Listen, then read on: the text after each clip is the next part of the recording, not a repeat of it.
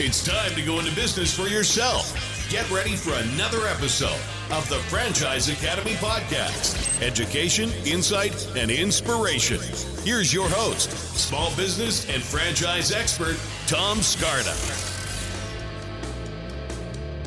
Welcome to another episode of the Franchise Academy. My name is Tom Scarda, and I am your host today. And we are bringing some great information to you about franchising. We have a great person with us today, Tom Spadea, who is a franchise attorney.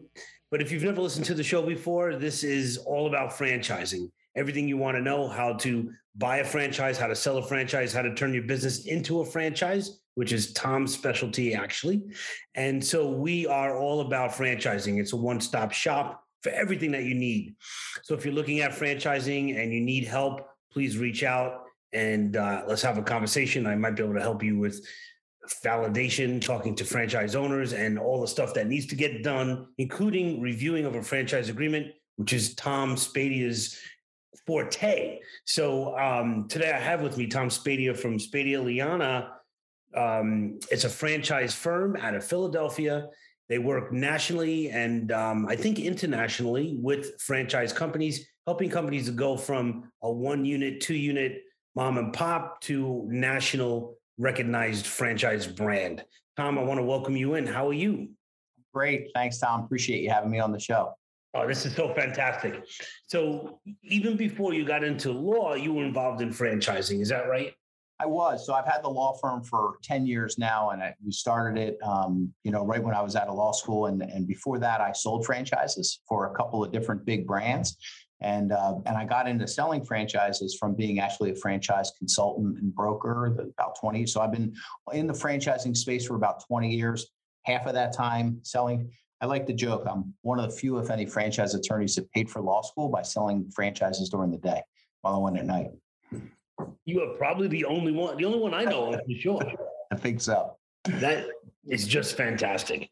Um, and you're based in Philly, but what I know you're national do you help with international as well? We do. I mean, most of the international, we have a number of international clients. Most of it are brands who are overseas who want to come into the United States. We do have a number of emerging brands, which is really where we play. Most of our our clients are, are you know, under 100 units, um, and a number of them have gone overseas, and so we'll help them go overseas. So yeah, if it's if it's franchising, we're we're in the mix somehow. Why should somebody consider franchising their business? You know, that's a that's a great question, a question that I I talk about a lot. I mean, the the big answer is, you know, look, we're all we're all in business, right? I, I like the joke. I'm an attorney, but I'm not really keeping people out of jail or defending your First Amendment rights. I mean, we're here to give you an ROI, to help give you a pathway towards some level of wealth. A franchisee is looking to build a business to, let's say, pay for their kids' college you go into franchising and you become a franchisor to pay for your grandkids' college. You're going in for the big play. It's to get incremental growth. You know, I, people call me and say, hey, I want to franchise my business. I have a couple units. And, you know, I always say, look, if your goal is to double or triple your income, don't franchise them. You know, read the e-myth, get a couple managers, open up another location. But if you want a shot at 10, 20, 50x, that's where franchising, it's much closer to sort of a software play than it is just a growing your business. You you step into a new industry and and that's what we like to kind of help guide people towards getting into that industry uh, in the on the franchisor side of things. I, I love that explanation. I never heard that before. Um, the the children and the grandchildren analogy. Um, I'm really good friends with Harold Kestenbaum, who works with you yeah. Uh, franchise firm. Uh, he has a great book out about franchising your business, and and he talks about those kind of relationships. You know, a lot of times it's like I, I think what I read, I read it a long time ago now, but he said something to the effect of uh, when when you start a franchise, it's it's like marrying into a family that to to a person that has six kids and they're all whiny.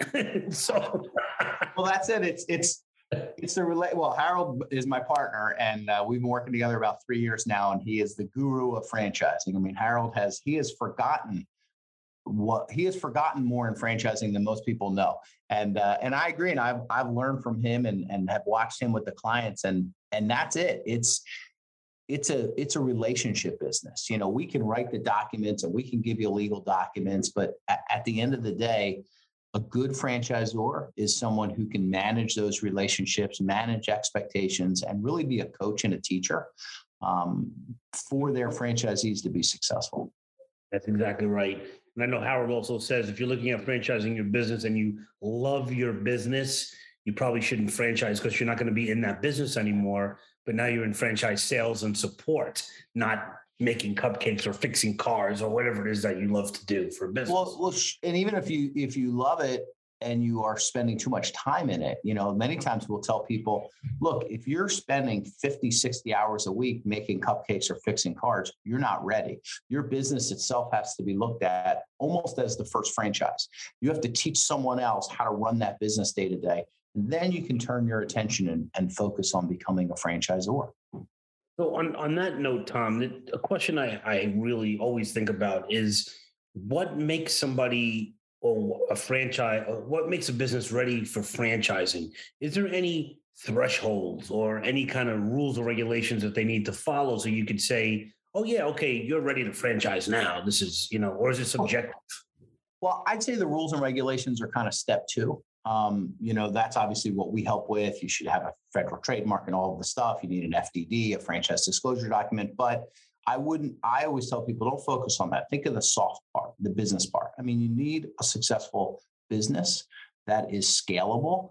I always like to say, if your sales, if you're able to generate a reasonable income in a in a close geography. That's kind of a rule. You know, there are exceptions, but you know, restaurants are a good example, but they're probably only a third of the franchisors out there. Service businesses, it's it's boots on the ground. What franchisors are looking for isn't necessarily money, even though you got to write the fifty thousand dollar check and you're like, I'm spending all this money. The reality is, franchisors are chasing the human capital. They're chasing that skilled leader and and recruiter and someone who's going to execute the business model at the local level. So if your business, if you're within a one county or two county area generating a million dollars in revenue and you know putting 100 200 grand in your pocket you know if you have a business like mine isn't really franchisable? I have clients all over. I have clients in texas. I can do zoom right what covid taught us. But i've always been like that. It wouldn't it doesn't it, there's no advantage for me to opening an office in texas. I can service those clients just as well. So that's how a franchisor should be thinking what's the local component? You know, they're going to know something about Cleveland, Ohio that the franchisor in Philadelphia is not going to know. Now, maybe this is a business that's franchisable because it's going to be easier and better and more efficient. So it's really about efficiency long term. Yeah, I, I love that. And also, to be honest and blunt, it's if you're a business and you want to franchise, what you're doing is expanding with other people's money. Yeah, you know, I mean, that's that's to be honest about it. That's that's how I well, feel. It, it, though, so I'll take the flip side though to say that you're you're also leaving the line share of the profit on the table and the risk. So it's other people's money, so you're shifting the risk, but you're only taking your small sliver of that royalty. You're taking that six percent or seven percent that you still have to produce, whereas a good small business can be making you know double digit percentages returns. So you're shifting the risk, but you're also you know shifting away some of those profits. Right. So it's really a symbiotic relationship and everyone's helping each other, which the good one as a franchise owner, that's what I loved about it. Yeah. No, I I I agree. And the franchise wars, you know, for the franchisees that are looking into that business, that's what they need to research. How is that relationship? You know, how is the franchisor when things don't quite go as planned? Are they picking up the phone or are you getting a letter from a lawyer? Because if you're getting a letter from the lawyer on the first act, you know, might sound ironic coming from a lawyer, but that's probably not a franchisor you want to be involved with. And we coach that. Hey, look, you don't want to come out guns blazing. You know, you got to get empathy behind it. You're the coach. And so you as a franchisor have to take ownership of the when maybe it didn't get communicated so well. Maybe they don't quite understand what you meant. You know, what's why aren't they complying to your satisfaction? Go back and now there are outliers and you do have to get tough sometimes but for the most part you know you, you they're the good relationships and and the franchisees in those find more success i believe. You think that um the smaller newer emerging franchises are less kind of stringent with like the rules and coming at you with an attorney as opposed to the big brands, you know, the names that we all know across the country where you know you're just your store is really just a number. They don't really know you. There's not really a personality. There's no connection. And they're more likely just to send a letter because you didn't hit the benchmark royalties or whatever. You know i think it can i think it can cut both sides because sometimes we have emerging brands that they don't have the maturity and they look at their contract and they're like but they're not allowed to do that how come they did that? And they think that they're the, a giant brand that has all this weight. And you got to kind of coach them down and say, yeah, I know they're not allowed to do that, but let's, you know, let's have a conversation before we go guns blazing. So sometimes I have found that sometimes the newer brands are a little more aggressive where they shouldn't be because they think a little bit, they don't quite understand it.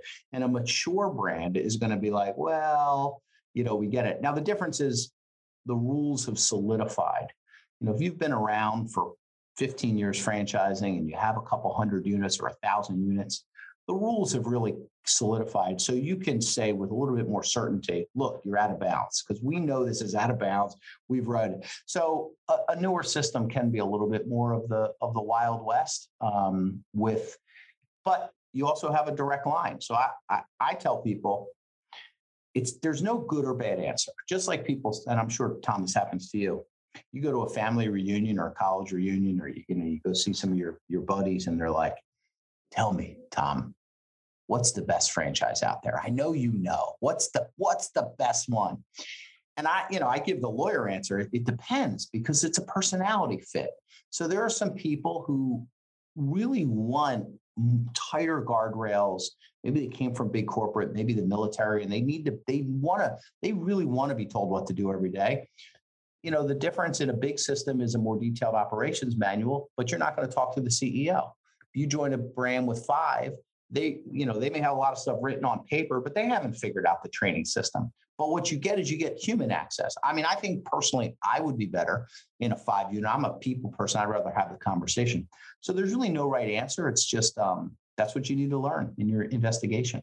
Right, and you need to kind of do a little uh, self in, in, inflection about what is yes. going to be right for you, because what's right for me is not right for you. And yeah. I, and I, I give the non lawyer answer when somebody asks me the question about the franchise.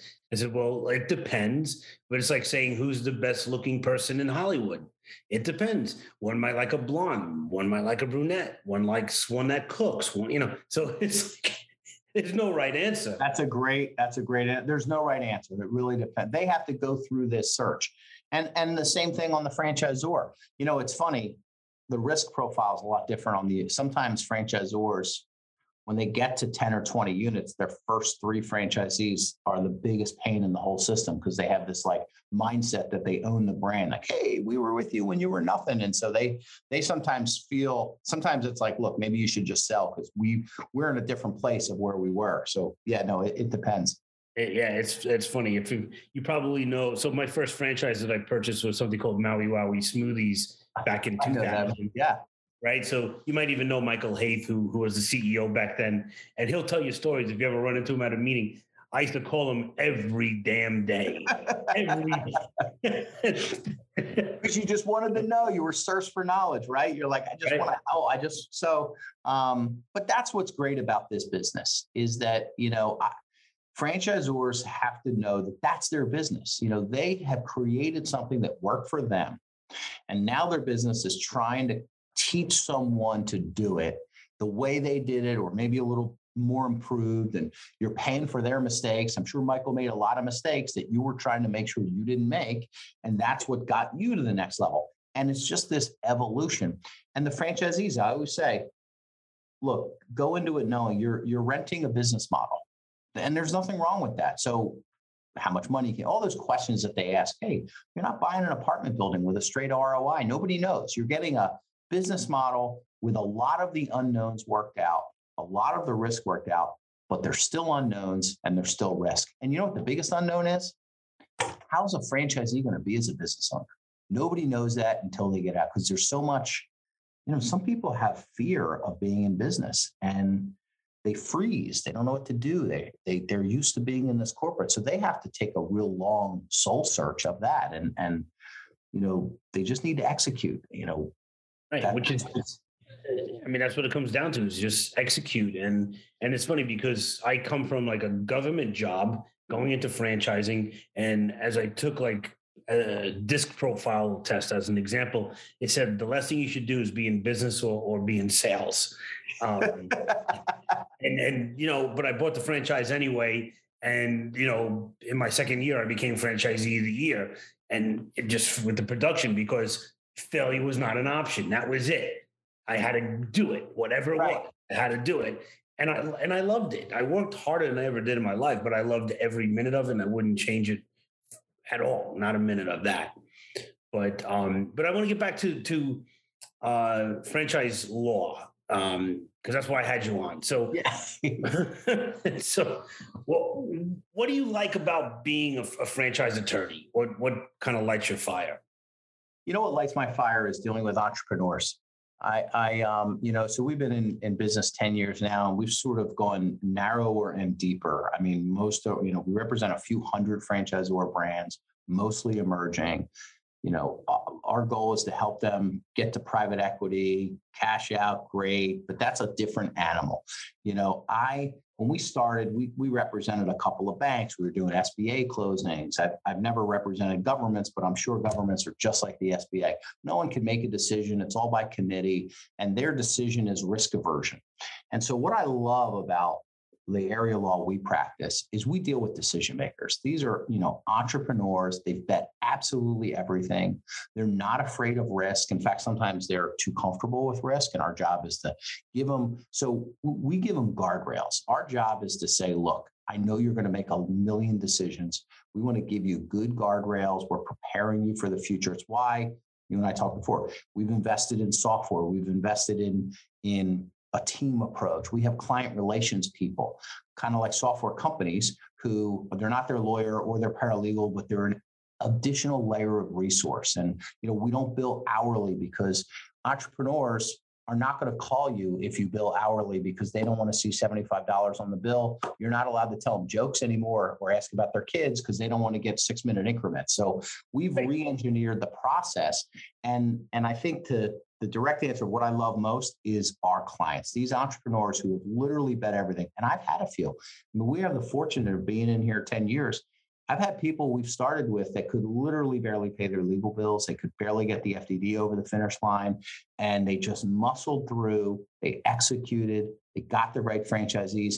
And these guys are sitting on 20, 30 million dollar businesses, some of them who have exited.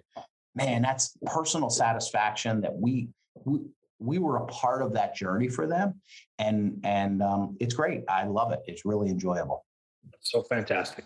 So as a franchise attorney, your whole life revolves around something they call the franchise disclosure document. Is that right? It is the FDD. The FDD. So, so the FDD, if you're on the franchisee piece of it, it's a data point it's information so you know the best way to describe it it's probably a anywhere from a two to 300 page document half of it is you know so 60 to 80 pages of it beginning is a disclosure it's 23 items it explains apples to apples have you ever been bankrupt? Have you ever done this? What's the expenses to get in? So it's kind of this venn diagram you know two intersecting circles. The disclosure part of it and then the actual franchise agreement in the back end.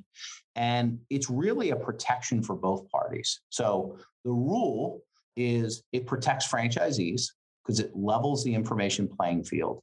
It gives franchisees enough information to make an informed decision. The background, most important item is 20, has every franchisee listed. They got to pick up the phone and call. And it gives you kind of a thumbnail sketch of their stuff about the revenue and that. But I always tell people don't get into the weeds on the numbers. It's the relationship part of it. It's the it's the what you need to know about how they are. You know, are they having a lot of lawsuits with their franchisees? These kind of things. And so we write that, and that protects the franchisee because it gives them information. However, one thing franchisees get wrong is that that's not the most important document for them. The most important document for franchisee is the franchise agreement, which is an exhibit. And because, you know, a third of what's in the franchise agreement is replayed in the FDD, they run out of steam and they don't read the franchise agreement because it's in the back. If I were playing it, I'd reverse it because the franchise agreement's the lease, right? That's the lease you're signing. And that's the agreement to use the trademarks and go into business. That's the contract. And so once you sign the franchise agreement and pay your fee, as long as there was, as long as you got a proper FDD, it was properly disclosed, and there was nothing, uh, you know, and it was up to speed, it burns off, right? That's the booster rocket. That thing is gone. All you care about now is that franchise group. The reason I say that it's a protection also for the franchisor is that for the franchisor, and this I, I, I have this, we'll call it a discussion with my emerging brands. You got to get this document right. It's not just a piece of paper. If you don't really get it right and proper, then you're jeopardizing that franchise agreement, which is the goal of this whole process, your whole business, our whole business is to get a enforceable franchise agreement. If there's something wrong there, if you're not filed, if you gave them the right document, if one of the partners didn't find, if they didn't hold it for 14 days, a myriad of problems can happen. Now you call in the question whether or not that agreement's even enforceable, and you've just given them your trade secrets, giving them your name, telling them about the business. So I reverse it. I actually think the franchise, the FDD, that document that we sort of hold that gets updated every year, that's a protection for the franchisor. That's the that's the shield that protects all their intellectual property. Because if they mess that up, then they're giving away their secrets to someone who's essentially a stranger because they can just say, I'm walking. I'm gonna change my name and I'm walking and I'm taking all the information you taught me and I'm walking out the door with it. And that's what they should be afraid of. They're entrepreneurs, so they're not afraid of a lot of things, but we try to kind of get them into that mindset of um, of why that document it's just so important. And and um, and so yeah we we we write lots of them. We spend a lot of time on getting that document right. Yeah absolutely. Is it a true statement to say that the FDD is really just a blown up version of the franchise agreement kind of more explaining in detail some of the items? I think it's uh, I, I no, I think it's more than that. I, I think that that's why I go back to that Venn that Venn diagram of the intersecting circles. So I think you have a portion of that. When's the renewal? What am I paying in the royalties? But there's a whole host of information in the FDD that doesn't show up in the franchise agreement. For instance, the training schedule. Who are your trainers? The item two people, which is the management team. You know, go Google those folks. Whether there's been lawsuits, none of that shows up in the franchise agreement. The affiliated parties. Hey, am I buying the T-shirts from Uncle Sam, who you know, from Uncle Joe, who's related? And not that that stuff. None of it should make you say yes or no. It's all a data point to sort of go into your hopper and put on a column and you know no, nothing's going to be perfect so yeah no i think they're I think they're both doing different work, and I think they both should be looked at in great detail by anybody who's going to sign a franchise agreement. Very interesting. But you said the most important item, in your opinion, is item 20 with the yeah. list of franchise owners, right? So, what are you looking for when you're looking at item 20? Well, you're looking to tease out how these folks are, right? I mean, there's no one's going to tell you the story better than someone who walked in your shoes. So, you're going to find people who've been in that business and they've been in the trenches with the franchisee and the franchisor and you know they're going to know. They're going to say yeah do you regret it? I think people get too focused on like you should find they're going to be the ones who tell you how much money they're making. Look if you want to be a lawyer and you call up 20 lawyers and you're and you're focused on how much money they make are you really going to learn what it's like to be a lawyer? Do they like it? What's it like? What's a day in the life? Is this something i can identify with?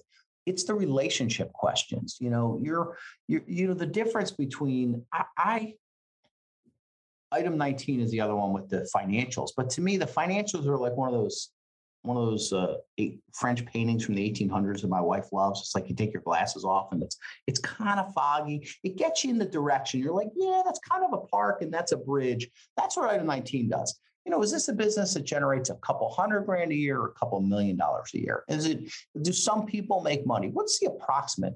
But don't, you know, don't don't don't hang your hat completely on that. The difference is you should just know that should just get you. But what you should hang your hat on is what are the people like? Can you identify? Have you, if you talk to one of these franchisees, can you see yourself in their shoes? Um, that is that that's hard to do. It's hard to figure out, but that's what I think the journey should be is are you a cultural fit for this brand. And if you're a cultural fit, you have a way better chance of success because you're going to embrace it. You know, I, I tell people when they ask me, well, what's it take to be a successful franchisee? If the franchisor says do this 10 times a week, do it 20. They're the ones who win in franchising. I mean, it's just, it's that simple. I know it sounds pretty flip, but it's it's that simple. Double down on everything they tell you to do, and you're probably going to be all right.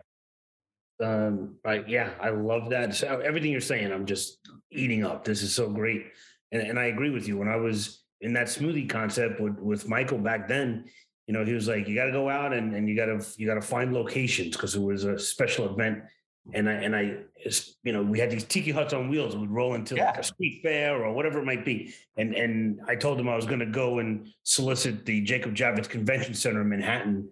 And he said, uh, "You're hunting, you're hunting elephants, my friend. I'll never forget this conversation. Don't be disappointed." That afternoon, I came back and I got the gig, and it was our first gig, the Javits Center. It was, That's awesome. What? And all it was was a cold call. But I also called every other venue in New York, five boroughs, Long Island, Westchester. He said, call like five places. Like I called like 25 places. And, then, and that's how I got it. It was just cold calls. I mean, that's it's that's being a successful franchisee. You know, you're totally right. And so to me, item 20 of the dot, even though I know it's from a legal standpoint, look, the franchise agreement, it's going to be very strict. Beware of a franchise agreement that's not strict, by the way. That's the other kind of uh, take I have as a lawyer. People think like, oh, this guy's going to give me everything I've asked for. Well, then he's going to give the knucklehead down the street everything he asked for. And so that's not really going to help brand standards. You know, you're investing in a brand that you don't have control to police. So you it's not so great for you if they're going to give away the store, which is why, of course, and you know this, you should always have a franchise attorney look at that document if you're a buyer because they we understand as franchise attorneys the the relationship. So this is like a there's a hidden there's a hidden party to every one of those agreements and that's the brand. And that's not written down in the agreement it kind of is in the brand fund and this but the reality is back to my analogy of leasing a, a property when you when you have a landlord tenant relationship I mean, except maybe you can make an argument on the neighborhood or the mall, whatever. But basically, you pay the rent, you get the space. Franchising is different. You have, you know, your your your Maui Wowi is more valuable 10 years later because of the fact that Michael did such a good job growing that brand. So that meant more than it meant on day one. So your your your investment itself is in the brand at large. And you know, you need brand standards that's going to make yeah. the value. That's a brilliant point, a really brilliant point. And people just don't get that. You know, not some people. And, yeah. and that is really important. It's just like I was sharing with somebody literally this morning, you know, they're like, oh, I'm really upset about um, you know, personal guarantees and, and things like that. And it's like you have to understand it's the franchisor has the right to get rid of the numbskull who they let in by accident and is screwing up everything and is messing up your business, you're going to end up selling it for less with this numbskull down the street where you you could have done so much better if they if they would just get rid of them. And and so and it's actually not it's actually kind of hard for a franchisor. So this is like the uh you know the empathy piece is when you're a franchisee, if you made a mistake, if you're like this is a disaster. I can't believe it. I'm like, I can't believe I'm actually, I thought it was just a TV commercial, but I'm actually making the donuts at 5 a.m. I can't believe I'm waking up and I'm actually doing this. I thought I would love it, but it turns out I hate making the donuts. Fine. Tom, let's sell this business. Let's go out and transfer this business. Not so now, you may take a hit, you may lose some money, but you're getting out. Now, the franchisor no matter all the strict language we put in, you're getting your firstborn, I'm doing a DNA test, we're going to crush you, blah, blah, blah. It's not so easy. It's not so easy. As long as you pay your royalties and you don't do something crazy like change the brand name. But if you have the sign up and you're paying the royalties and you're just kind of a numbskull and you're like a C student or a B minus student, franchisor can't get rid of you. You, you know, I tell franchisors, you're like in France and you just hired somebody for life and you got to now pay their pension. So we got to be really careful the people you pick because no matter what we say in the agreement, it's not so easy to get rid of a of a of a mediocre to poor franchisee and they bring the whole system down and that and they should be selective.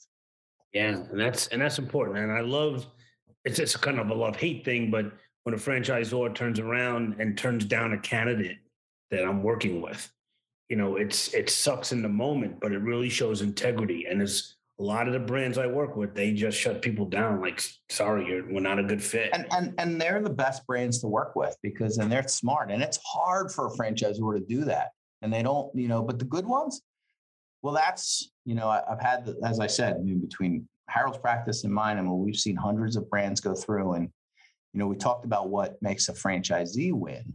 To me, that's what that's what makes a franchisor win. When they go slow, when they turn people down, when they're thinking about the big picture, uh, the unit economics are really what drive the value of a franchisor. And if they have a B player or a C player who just isn't doing a great job, um, it really it has a it has an exponential effect on their entire business. Absolutely, absolutely, and we could get into that whole equation because there's an equation there. But yeah, um, but I want to turn a little bit toward um, kind of what you do with franchisors.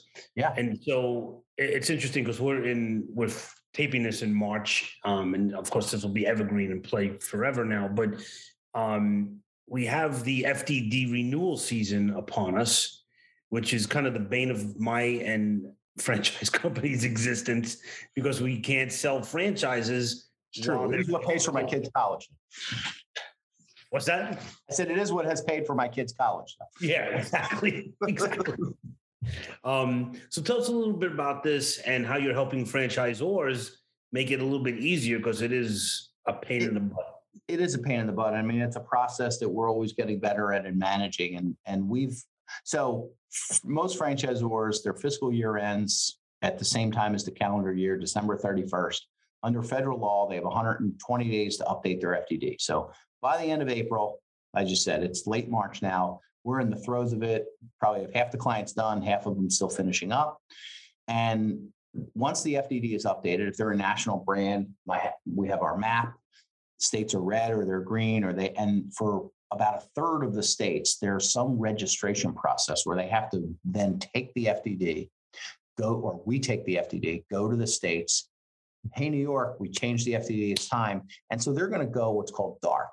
It's it's it's inevitable and it's it's a it's impossible to have it be zero because when you give them the documents your old document is now stale. So there's going to be a period of time either days or weeks, or during the pandemic, honestly, it was months. Out of state franchisors in New York, we waited six months. Can you imagine how much my phone blew up and the grief we got?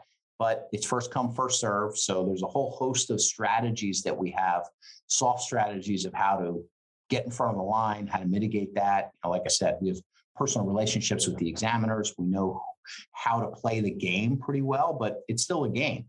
One of the things that we did this year is we have a now a software program because the key is you as a franchise development guy, you want you transparency is the key, right? What creates anxiety, creates stress, and creates mistakes. And those mistakes can be devastating. If you sell a, you know, it's bad enough that you're dark and you're not selling a franchise. That's bad. But it's really bad if a deal gets done and they weren't registered properly and they had the wrong document. So we, for the franchisors here, they know they manage this process. What we do is we essentially have created a platform. It's called our client access portal. The analogy is it's like online banking. So they have instant access to exactly the state of where everything stands. When we send a filing to Florida, New York, you know, one national client, you're pushing 16 filings out all at once it becomes a lot of data to manage. So instead of them sending us an email, hey, I, am waiting. When's Washington coming back or that? They get instant access. They see when we sent the filing. What happens is it's a game of yin and yang. So we'll get, it's kind of like you guys do the frick and frack between franchisees. We do that with the state examiners. They'll send a letter back and they'll say, well, we don't like, you know, they'll send 10 comments. A new franchisor, maybe 30 comments. And so we have to deal with those comments. They didn't like this. And, oh, well, the accountant sent the form in in the wrong way. And, you know, we mostly have a handle on what they're going to ask, but they're just, you know, they're justifying their jobs. So they're always going to ask something. So you just have this back and forth, and that creates anxiety. So we've just created a completely transparent platform where the, the platform is looking at our internal software that we've spent a fair amount of money and a, a number of years developing. It's customized, it's trust me, I wish I had something off the shelf, but we're such a narrow industry that there was nothing that existed, all the jargon and everything. So we custom designed it from the ground up. And so our clients now get a view into our basically back office. So they don't have to ask. And that it lowers the stress level. Like, hey, I see. And then we also we kind of created best practices. So we explain, look, New York, you're going to have to wait this amount of time. This is what it typically takes. This is what they're asking for and they and then they can communicate it to you instead of it being a fire drill. So mm-hmm. it's worked pretty well, and it also manages the FDD update process because, as I mentioned, there's 23 items plus a bunch of stuff in the front end on the cover pages, a bunch of stuff on the exhibits, and so we're we can't update it unless our client gives us the data. And yeah, it's like doing your taxes or going to the dentist. Nobody wants to actually update and do this stuff. So we're chasing them for info, chasing them for info. So we created a platform that just centralizes it. You know, and some things we have to be reviewing. So we're reviewing it. We're waiting on info from the client or they're reviewing it. And it just gamifies it. So it streamlines it, it makes it less stressful. And um, it's working out really well. Clients are super happy about it. It's brilliant. And uh, think you're like the only people that are doing this. So I, I think so. And, and I'll tell you, one of the things that helps is that we have an incentive to do it because we don't charge hourly. So one of the separating points of us as a law firm is that dealing with those entrepreneurs, as I mentioned, we want to create incentives for them to call us, to ask us real questions, not just am I updated. So that flat all in subscription model is conducive to us creating software that say, look, I don't want to waste the time either. You don't want to waste the time. Our interests are on the same page. Pay us our monthly fee and we'll take care of it efficiently and everybody can just go go build their franchise. That's brilliant. I love it. So are you saying then um there's 23 registration states um or filing states? No, 23 It's like 16. So do you need 16 different FDDs or that does it have to be specific for the state? like New York or Illinois or Washington no, State? So, so there's one federal document. That document isn't filed anywhere. That's just like self-regulated. So any of these green states, Pennsylvania, New Jersey, once you have the federal document updated, you're good to go in those states. So, second, we issue the document, two thirds of the states, you don't lose any time, those states. But then the other states, you file the FDD and they may request specific things. Hey, you have to change X, Y, and Z. And then we make a judgment call with our clients. Look, if we change this here, should we change it everywhere? And usually the changes aren't substantive. So you end up with a the same FDD everywhere. And sometimes emerging brands will have two or three different FDDs. Um, and that becomes a pain to manage. Like I said, we manage that in our software. But the changes are the states also will require a uh, an addendum for their specific state. So, like, hey, in Maryland, for instance, no matter what you say in the document of where you would have a dispute, Maryland says if you're a franchisee in Maryland, you have the right to go to court in Maryland. So no matter what the document says, we're overriding that. And so there are clauses like that in the various states that, you know, we, just kind of manage that process. So no, the goal is to always have one unified document. That's great. I mean, the, the reason the bigger reason I also wanted to have you on is to to kind of share with people that are listening to the podcast that are thinking about franchising to note that this is like much bigger than just some franchise guy selling a franchise. You have these attorneys working on this kind of stuff. You got the International Franchise Association. This is like so much bigger and so much more dialed in than than just you know some guy with a company trying to you know sell you a business. So and the upside's bigger. And, and that's exactly right. So to me, you know, don't do it unless you're going to, you know, you're building a skyscraper. So you got to get the foundation right. And just like you said, if you're just going to open the second restaurant, double or triple, it goes back to what we started with. just open another restaurant. Don't franchise. Because if you franchise and you do it wrong, you're risking all that intellectual property. Someone else can run away with your name and your know how. If you're trying to build something that's literally worth tens of millions of dollars, you should be realistic about the steps and the dollars and the time and the patient and the energy you're going to have to build. Although you're hard pressed, except maybe for software, and unless you like are super lucky or you're like, you know, Elon Musk, you're hard pressed to find a business that can take a mom and pop business, invest a couple hundred thousand dollars in four or five years, and in 10 years that thing is worth $20 million. There's not many businesses like that that have that kind of residual income. So that's why you franchise. And I love to put people on that journey. And realistically, only one out of five, one out of four get those kind of numbers. Most of them don't. They pick the wrong franchisees. They don't fail per se, but they don't like franchising. They just go back to running their business because they don't like the six unruly kids, as Harold said, running around. But those are pretty good odds, right? Buy a lottery ticket for a hundred grand with a $20 million payoff in 10 years. I mean, one out of five shot. It's not bad. Yeah, no, it's great. And and the ripple effect of helping people and creating jobs and communities and, and all of that stuff, like we didn't even True. talk about, it is just so great in the world of franchising. And and that's it's entrepreneurship, right? I mean, talk about the bedrock of the American dream. I mean, you want to control your destiny. Well, I mean, I'll ask you that, Tom. You're you've been now an entrepreneur as both a franchisee and, and as a consultant. Compare that emotionally to working for not that there's anything wrong with working for somebody or a big organization, but how do you feel emotionally in terms of that? Well, yeah, it's a great question, and and it's you know it's it's like owning um it's like owning an apartment. Like if you have a job, it's like renting an apartment, right? Right. It, it's great, it's cool. You could decorate it, paint it your colors, but it's not yours. And one day you're gonna be kind of out. Um, in a in a house, you got to save up the down payment. You gotta shop. You got to buy the right house in the right neighborhood. Now you're going to build it. You're going to have it. You're going to raise your kids there. You know you're going to have it as long as you, you know, have pay the bills. You know, but it sucks when the roof leaks. You got to fix it. You don't call anybody. You don't call the super. You know, it, it's it's kind of like that. So 20 years later, when you know, I just sold my house in Long Island after 29 years, and and it was like it's very emotional. There's so many things that happened there, good, bad, everything.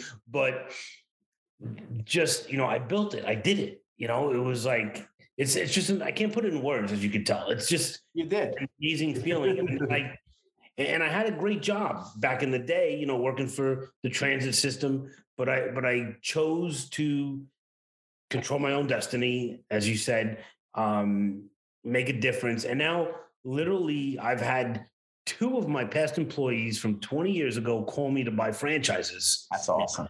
It's like, and and now they're married with kids, and and when they're working for me, they were 18 and 19 and whatever. Now, you know, it's like it's just so great, man. It's, it is great.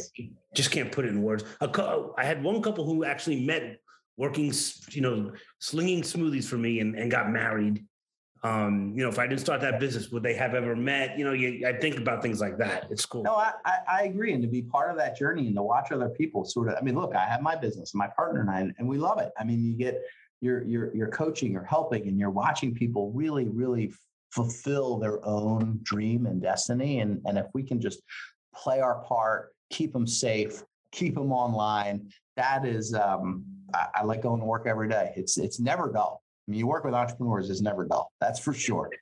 That is so true. Well, Tom, I, I don't want to keep you. I know that you have FDDs to file and but I really appreciate you coming on the show. This has just been a delight. How could people get in touch with you?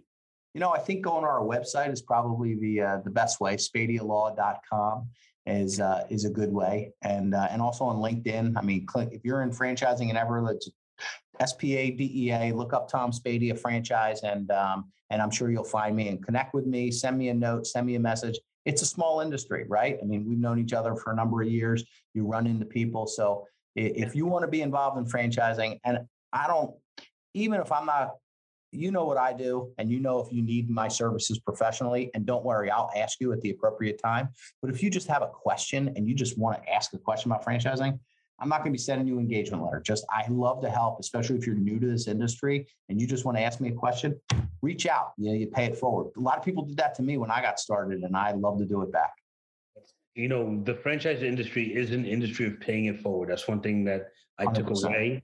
You know, as we go to these meetings all over the country and we see each other, and you know, we see you know competing franchise owners. You know, two CEOs of you know, like a McDonald's and a Burger King sitting at the same table, amazing, talking about, you know, the state of the industry and sharing, you know, interesting stories. That is, you know, when I saw that the first time ever, I was like, holy cow. It's and amazing. It's so different it, than corporate it, America. It, and whoever started that, everybody just embraces it and it's kept going forward. And uh, it's one of the things I love about this industry.